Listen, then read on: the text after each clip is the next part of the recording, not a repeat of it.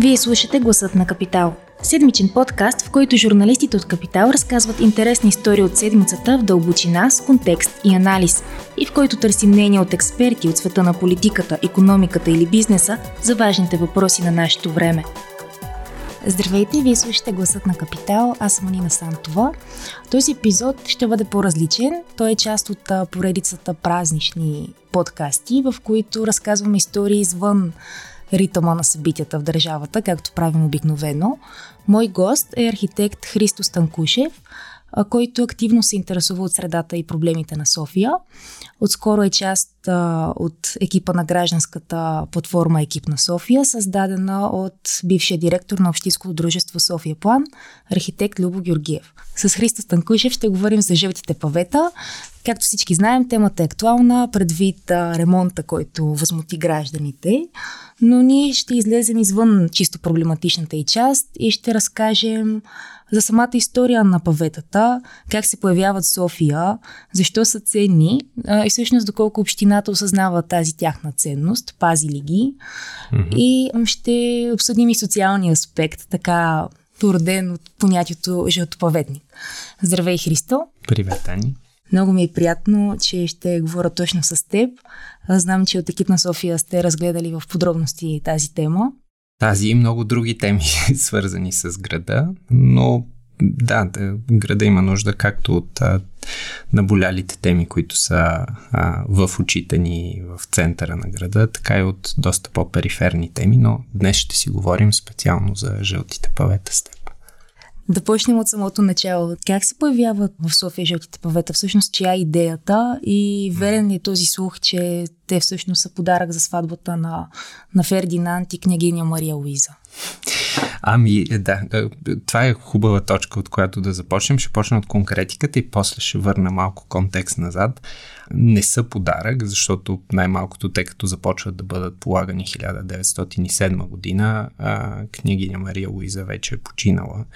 А, така че само фактологията още тук се разминава. А, но как се появяват жълтите павета? Те всъщност са част от един период на бурен растеж и търсене на новата идентичност на българската държава. И след като Фердинанд а, идва на власт и това е един период, в който а, много неща се случват в центъра на града.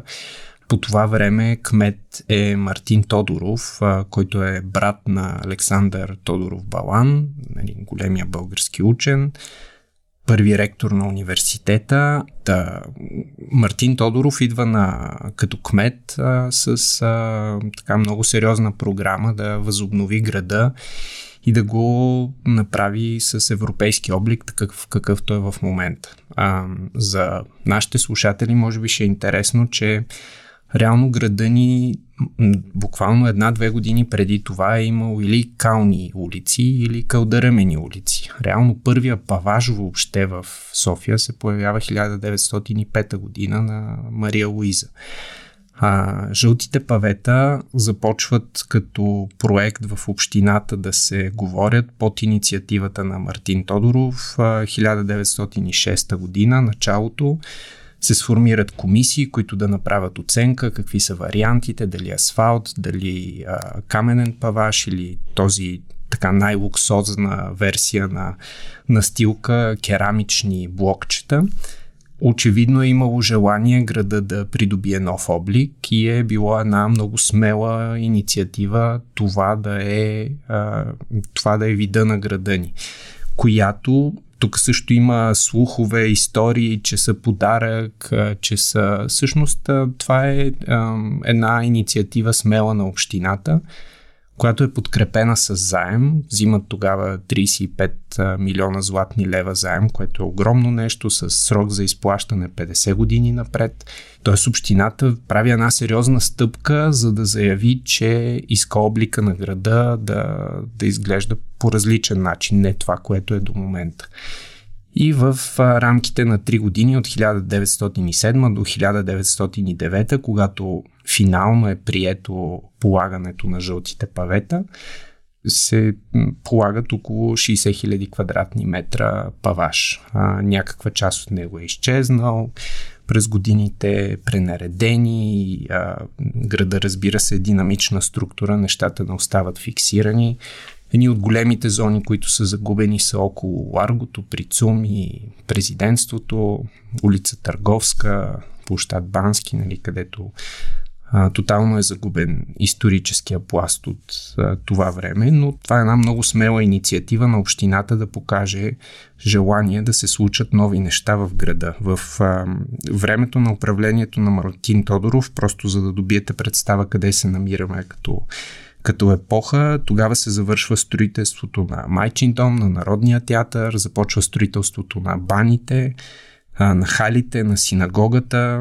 Т.е. това е един период на бурно развитие, в който подкрепен с австро-унгарската експертиза се реализират множество проекти, които и до ден днешен формират облика на Стара София. А понеже спомена австро-унгарската експертиза, да кажем къде са произведени паветата, доколкото знаме това е било тайна за известно време. Не знам дали е било тайна преднамерено, но е било неясно и поне в обществото е имало някакви слухове дълго време. те се произвеждат в един завод в Унгария през търг, през едно българско дружество Изида, което е създадено още преди това с, така, с лобирането на Стефан Стамбулов, нали, министър-председател преди това, по време на полагането на паветата Димитър Петков е министър-председател на България.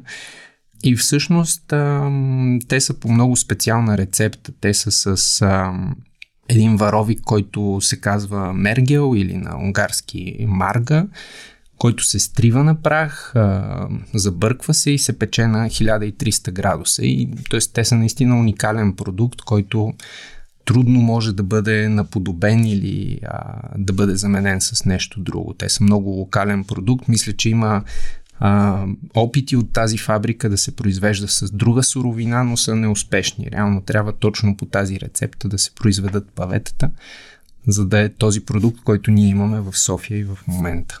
Тоест, специално за София са направени по тази технология? А, не, то си е тяхна ага. технология, но са, а, но са уникален продукт като рецепта. Нали? Примерно в, а, може би помните преди десетина години, като се ремонтира Ларгото, пред а, Министерски съвет и пред ЦУМ има положени нови жълти павета, които са имитация на тези които са доста нетрайни, вече голяма част от тях са разбити и не носят този облик и това качество, което имат оригиналните унгарски павета. Uh-huh. А понеже спомена, мисля, че за 2-3 години са положени или... Да, да. Реално процедурите по възлагане и така започване на строителството отнемат около 2 години и основното строителство е 1908-1909 година но след това има и много сериозни процедури по приемането на строежа, т.е. имало е комисии, по вестниците се е писало как върви напредъка с полагането на паветата, имало е връщане на фирмата, която изида, която е полагала паветата, за да оправят определени а, детайли, които не са били наред, но тогава обществото е било в една съвсем друга парадигма. Нали? Всички са се вълнували, изграждаме новото бъдеще, новата българска държава, а, докато сега някакси ам, контекстът е различен. Когато се прави някакъв публичен ремонт или нещо друго, винаги се подхожда с недоверие, докато тогава цялата обществена енергия е била впрегната в това да изградим нещо ново, нещо, което ще каже, ето ние се заявяваме пред света и сме а, сме това. Ние сме жълтите павета, халите, а, новата Софийска баня, нали, все неща, които говорят не само като един естетически жест, да покажем, че сме част от тая нова вълна, която в Европа се заражда, но и че чисто функционално вече улиците ни са чисти, не са кални, имаме баня, имаме покрит пазар, нали, имаме всички тези нови европейски елементи, които казват какво е България тогава. Mm-hmm. Да, и мисля, че успешно се превръща в емблема, не то е ясно, че е успешно. Mm-hmm. А, но аз се впечатлих от а, този срок 2-3 години, тъй като сега ще видим дали самото пренареждане ще отнеме още повече време. А, и освен това, пак паралел с сегашния ремонт, но как а, ти спомена, че хората се вълнували от това. Mm-hmm Общината, предполагам, също активно е следяла този процес, що ми има и върнати части. Каква е била ролята и Ами, ролята на общината е била ключова и водеща и в крайна сметка нещата се оценяват по крайния резултат. Тук виждаме един, едно строителство, което е издържало теста на времето вече над 100 години, вече 115 години съществуват тези павета. Имало е съответните процедури, имало е комисии, които са писали още самото задание. Заданието не е било а, написано така, че да бъде спечелено от един конкретен доставчик, но е, пък е било с предварителни критерии, т.е. било е с ограничения, да не може всеки един, който сега те първа ще се учи как, как да изпълнява тая дейност, а, да го прави това нещо. Имало е междинни комисии, всъщност по средата на работата е имало една много голяма комисия по средата на поставянето на паветата, която е направила оценка до къде се е стигнало, какви са резултатите, правила е препоръки, но отново всичко идва през намерението, през желанието ти да свършиш една работа, която да, иста, да остане в историята и да остане като, като репер, който да вдъхнови поколенията и след теб. И този да се върна пак на 50 годишния заем, нали, това е било нещо, което инженер Иван Иванов, легендарният български кмет през 30-те години, нали, чак успява да изчисти като тежест. Тоест, това е било е, едно огромно усилие, което София е изплащала десетилетия наред и очевидно е постигнало целта си. Но да, тези процеси съществуват и в момента формално. Те като комисии, като процедури ги има в общината, но за съжаление сме майстори на намирането на вратички и за обикаляне на тези процедури, така че да не, да не стигнем до този резултат, който е в крайна сметка целта на упражнението. Да, като се връщаме отново към днешно време, осъзнава ли общината всъщност ценността на, на, на жълтите павета и пази ли ги по някакъв начин? В момента те дали са декларирани като паметник на културата? Има ли режими, които да казват какво може да се прави и не може да се прави, точно за да не се нарушават, чупят и така нататък? Да, всъщност паветата са обявени за ценност от местно значение 2016 година с някои дребни промени 2017 и 2018 а, са извадени части от а, паветата. Между другото, не само жълтите павета, а и гранитните паважи, които има по Софийските улици. Определени зони от тях също са в а, тази група от а, паметник от местно значение. Тоест, оценява се не само това, че жълтите павета са уникални, но и това, че паважа като вид настилка носи някаква историческа памет и ние сме длъжни да, да я пазим. Тези факти са залегнали в проектите. Всъщност самите проекти за реконструкция, те продължават доста дълго. Избора на изпълнител на сегашната фирма, която пренарежда паветата, е също доста проточен във времето. Старта на, на процедурите по строителство които трябва да продължат 300 дни, но най-вероятно ще продължат доста повече от това, особено с заявените амбиции на сегашното управление на общината да вика външни експерти, които да ни помагат да се учим как да редим павета. Като цяло законовата рамка съществува, дори в а, процедурите по закона за обществените поръчки са разписани специфичните правила, където е ясно, че не могат да се режат, не могат да се трушат с чук тия павета, че не могат да се пробиват дубки в тях, но няма контрол. За съжаление, няма контрол и това е причината голяма част от ремонтите в София да са в вида, в който са в момента. Тоест, в крайна сметка се стига до морала и личните разбирания на отделния майстор, който идва на обекта и той не може да бъде винен, защото неговата цел е да вземе заплащането си, което му е дължимо за съответната работа и да си тръгне. Ролята на общината е да създаде структури, които да контролират и да надзирават този процес, така че да стигнем до, до един качествен резултат. Тук, между другото, един много любопитен, поне за мен беше детайл, като разглеждахме документите по поръчките. Столична община е казала, че избраният изпълнител ще може да пренареди до 20% от жълтите павета, но никъде в проектната документация, нито в а, записките към тях е упоменато кои 20%. Тоест това е оставено на изпълнителя да отиде на обекта и да прецени от тая огромна зона, защото това е, са зоните около по цялата линия на поставяне на паветата, той да прецени кои части да извади и кои части да пренареди и кои, с кои нищо да не прави. Реално паветата са в доста лошо състояние, има щупени, има разместени и би следвало общината да изисква ревизия и репариране на цялата настилка. Нали, няма как, сигурно всеки е правил ремонт в къщи, нали, да извикаш някой да ти пренареди 20% от плочките в банята или правиш цялостен ремонт или, или не го правиш. А, така че тези детайли говорят за по-скоро за желание да бъде отметната една задача, но не толкова качествено, колкото бързо и без особени перипетии в процеса, както обикновено става.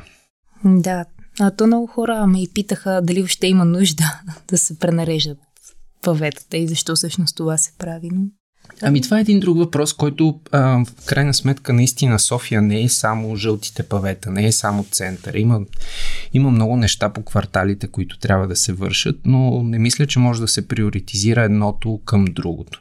Проблема е, че както и с графа и с други места, вместо да направим един ремонт, тук се намираме, където записваме на 100 метра от улица Шишман, която за поредна година се ремонтира. Нали, ако един ремонт се направи качествено и като хората в рамките на период от 20 години да не се налага нов ремонт, това са едни добре похарчени средства, с които може след това с следващите средства да се работи следваща задача, а не няколко пъти да се упражняваме на едно и също място. Защото това, което има като резултат в момента от пренареждането на жълти павета, наистина, ако това беше целта, нямаше смисъл да го правим. Ням, нямаше нужда от това упражнение. Така е. Понеже спомена, че София извика международни консултанти, да. така се чува в общината, говори се, че по пример на други столици, много от тях се отказват от жълти или въобще от паветата и ги заменят с асфалт.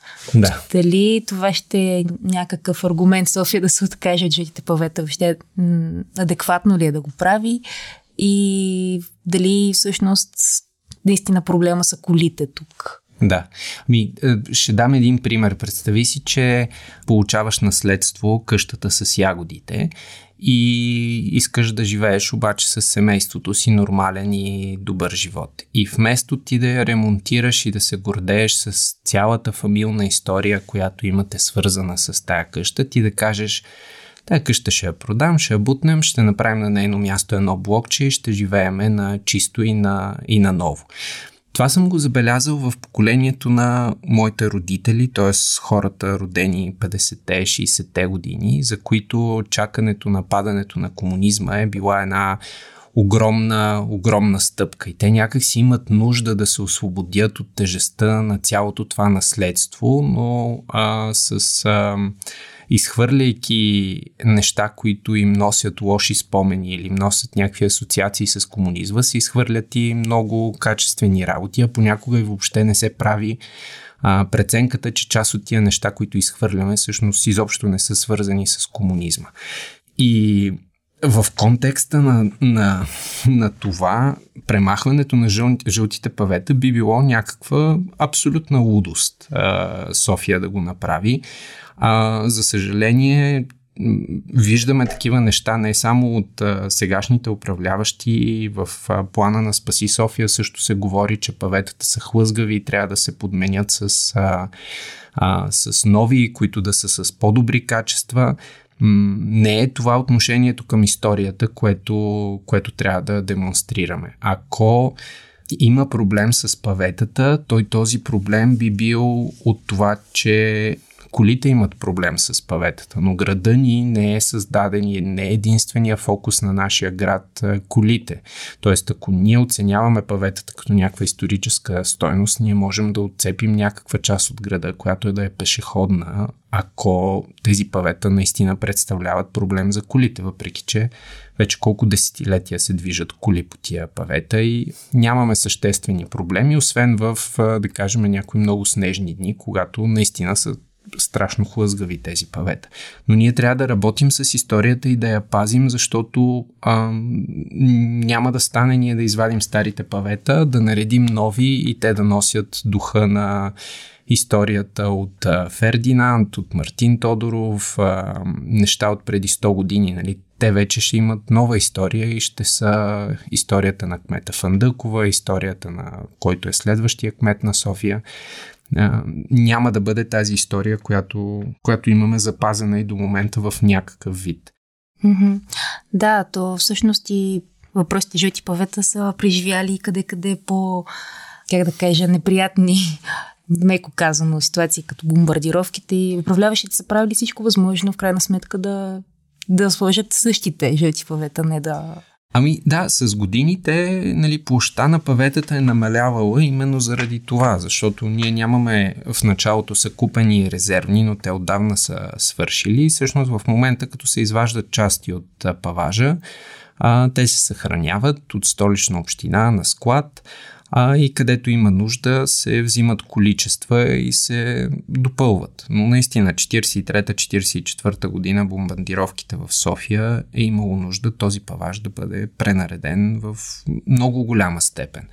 А, и това а, показва, че можем да пазим историята, ако имаме, ако имаме желание да го направим но управлението на града и въобще визията за развитие на града трябва да намира начин да съчетава запазването на историческия пласт и амбициите за нови неща, за разрастване, за влизане в 21 век, защото София, за съжаление, все още не успява да влезе с, с пълни сили в 21 век. А, и така. Да, като говорим и за това къде се съхранява, любопитно, аз когато разработвах тема за капитал за жълтите павета, разговарях с а, една експертка от а, Нинкана, която ми каза, че при ремонта на булевар Дондуков mm-hmm. са премахнати, част от паважа е премахнат, заменен е mm-hmm. с асфалт. За съжаление, при част от ремонта за руски паметник, когато започва процедурата реално за декларирането им, а, също са премахнати и се съхраняват. Mm-hmm. Много ми беше интересно къде се съхраняват и още по-интересен ми беше аргумента на, на столична община да ги замени с асфалт, който е а, един ден а, ще направим София пешеходна и ще ги върнем тези павета. А, да, това е един ден и в бъдещето, за съжаление, с а, 4 годишните мандати на управление на града, тия доводи по-скоро се превръщат в тежест към поколенията напред, отколкото в някакъв реален ангажимент, който е подплатен с договорки и с числа някаква част се съхраняват. За съжаление има и примери, нали, снимки могат да бъдат видяни в а, интернет. А, част от тези павета и са загубени. Загубени в смисъла на безстопанствено а, изчезнали. Това е като да извикаш някоя фирма да изчисти мазето ти и каквото си намери ценно е за тях. И горе-долу по този начин и жълти павета са изчезвали през годините, защото нали, няма друг официален начин по който да се озоват павирани частни домове, гаражи, алеи и други места, където очевидно и до ден днешен съществуват тези жълти павета. Те реално са собственост на столична община и тя би трябвало да има механизмите, когато разбере за такова нещо, да си ги изиска обратно и да, да, да ги полага там, където им е мястото. Нали? Това не са павета, които, за които българския народ преди 100 години е дал 35 милиона златни лева, за да седят в частни домове. Но същото нещо се случва с а, гранитните бордюри в София. Те много често са заменяни с бетонови нови, които да, в началото изглеждат по-прави и по-добре, но след 2, 3, 4 години поради климата, който имаме тук, те започват да се ронят, разпадат, докато тия гранитни бордюри са също, нали, някои от тях с над 100 годишна история, извадени от Витуша. Гранитните паважи по същия начин, те практически са, нямат, нямат период на употреба, те могат да бъдат извадени, пренаредени и използвани отново. Докато асфалта при всяка една намеса нужда от отваряне на улицата за инфраструктурни промени, парно, ток, вода, всичко, което върви отдолу под улицата, настилката трябва отново да се прави места, където замръзват настилки, места, където текат, има големи дъждове, паважите са абсолютно задължителен, задължителна настилка. И довода, че те пречат на автомобилното развитие на, на София, не може да бъде. Той е много, много едностранчив, много еднопластов за разбирането, който такава настилка носи на, на града. Не само като не само като функционалния аспект на използване на една улица, но и а, цялата история и, и социалния аспект, който за, задава думата жълти павета. Това е една огромна ценност от малкото ни останали в града, които, които трябва да пазим на всяка цена. Ами, това, което каза по-рано с... Трябва, че трябва да има механизми, които да общината да прилага, когато някой открадне или реши да продава такива павета, както сме виждали по сайтове и така нататък. Mm-hmm. Интересно, защото а, как общината ще може да докаже, че това, че това паве е нейно? Ами с експертиза има експерти, които се занимават с това нещо и тя може да докаже през документи, че тя е закупила този продукт. Най-вероятно а, човека, който разполага с тях към момента, не може да предостави документи как се е здобил с, а, с а, тези паважи. Имам доста добри експерти в България, които според мен сравнително лесно могат да докажат такова нещо. Но цялата процедура на случване на такива градски проекти трябва да подлежи на една много ясна система, която винаги да бъде подчинена на публичността. От зараждането на една идея, независимо дали тя идва от граждани, от кмет, от а, общински съветници, тя трябва да бъде поставена на дискусия, хората трябва да, да имат своята възможност още на етап идея, да кажат какво смятат за нея. Защото ние не знаем хората в София дали смятат, че е по-добре отново да ремонтираме центъра или е крайно време да оправиме квартални улици в Младост, Люлин и Дружба. След това да се направи, ако се стигне до съгласие, че това сега е целта, че това трябва да се направи, да се направи професионален конкурс за проекти, да се избере най-добрия проект и този проект отново да бъде показан на гражданите, хората да знаят какво се случва. А, аз лично Знам, че има предстоящ ремонт на жълтите павета още от преди години, когато беше проведен конкурс за проект, но започването на ремонта се случи една събота и неделя с затваряне на строителни огради и една информационна табела, която казва 300 дни строителен процес и нищо повече. Какъв е финалният проект, по който се работи, какво се прави в него. Ти ако имаш много сериозен интерес и професионален опит, можеш да изровиш през сайтовете за обществени поръчки и да го намериш това, но ангажимента на общината не е да се опитва по минималното съпротивление да направи строителна дейност или строителна организация, тяхната цел е да информира гражданите и с тяхното съгласие и с, а, с достатъчно публичност да може да изведе един процес, който в крайния резултат всички да се чувстваме, че това е нашето нещо, а не, че това е проект на еди коя си строителна фирма или че е проект на еди кой си общински съветник, който той си го е поел като лична инициатива и ние седим отстрани и гледаме.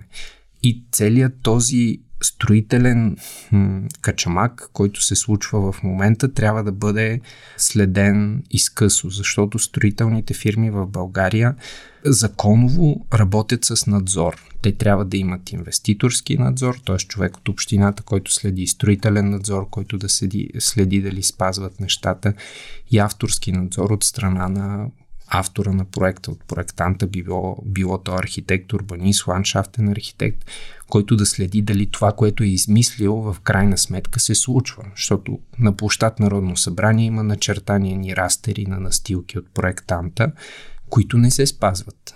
Полагат се по различен начин настилките. Сега това за някой може да е детайл, но аз не разбирам защо се случва така, каква е причината. Не разбирам защо от другата страна пред хотел Интерконтинентал в проекта е казано, че Интерконтинентал те ще си положат настилката. Няма да я полага общината, защото там била добре запазена настилката. Ама реално това, което в момента физически се случва, е, че Интерконтинентал са извадили настилката и полагат нова настилка. Тази настилка кой гарантира, че ще бъде същата като симетрично от другата страна пред студентския дом?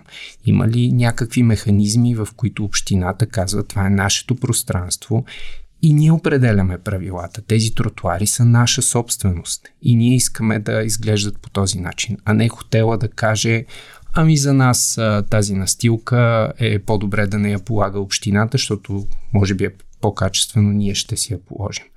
Нали, това са много такива симптоматични а, сигнали, които казват, че доверието в а, начина на управление на проекти е загубено и то трябва да бъде възстановено по най-бързия възможен начин, за да може отново да влезем в този в оная парадигма на града е наш, изграждаме нещо ново с съвместни усилия, всички граждани, бизнеси, община работят за това града да изглежда по различен начин. Това е, това е нуждата нуждата на София, голямата нужда, която се надявам в близките месеци и години да бъде осъществена.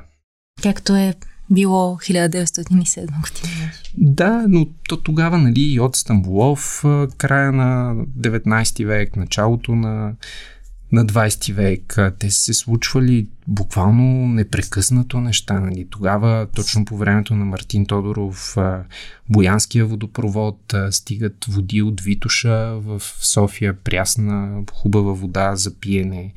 Нали, толкова много неща са се случвали, а, че града е нали, е станал легитимно европейско място, което не е било по-лошо от други места в, в Западна Европа.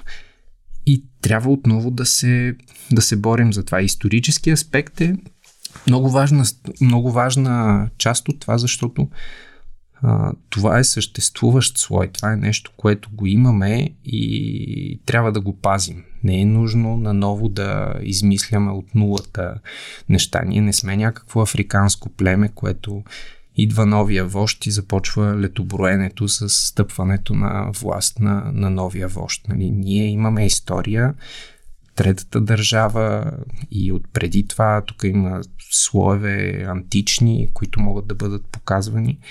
И въобще исторически аспект в, в София е слабо засегнат, а може, а, много, а може от него да бъдат разказани много интересни истории. Да, като говорим за жълтите павета, Предстои пренареждането на гранитните всъщност на, на Александър Невски и ти вече спомена много пропуски като професионалист, който забелязал и детайлите. Mm-hmm. Но да кажем всъщност как трябва да се работи по един такъв участък предвид историческата стойност, културната стойност и надзора, който явно липсва. Процесът е следния. Възложителя, общината, определя какво иска да се направи. Там с помощта на гражданите а, може да бъде валидирано дали идеята е добра или лоша. А, след което общината пише задание, в което общината казва какво иска да бъде направено. За мен е, а, е голям пропуск на столична община, че дава възможност на изпълнителя сам да определи кои 20% от настилките да, да определя. Това е ангажимент на общината. След което а, проектанта трябва да направи един качествен проект и трябва да има съответните административни органи, които да определят, че това е един добър проект, но не просто по целесъобразност. Това е начина по който се развива архитектурата последните 30 години. Проверява се дали отговаря на буквата на закона.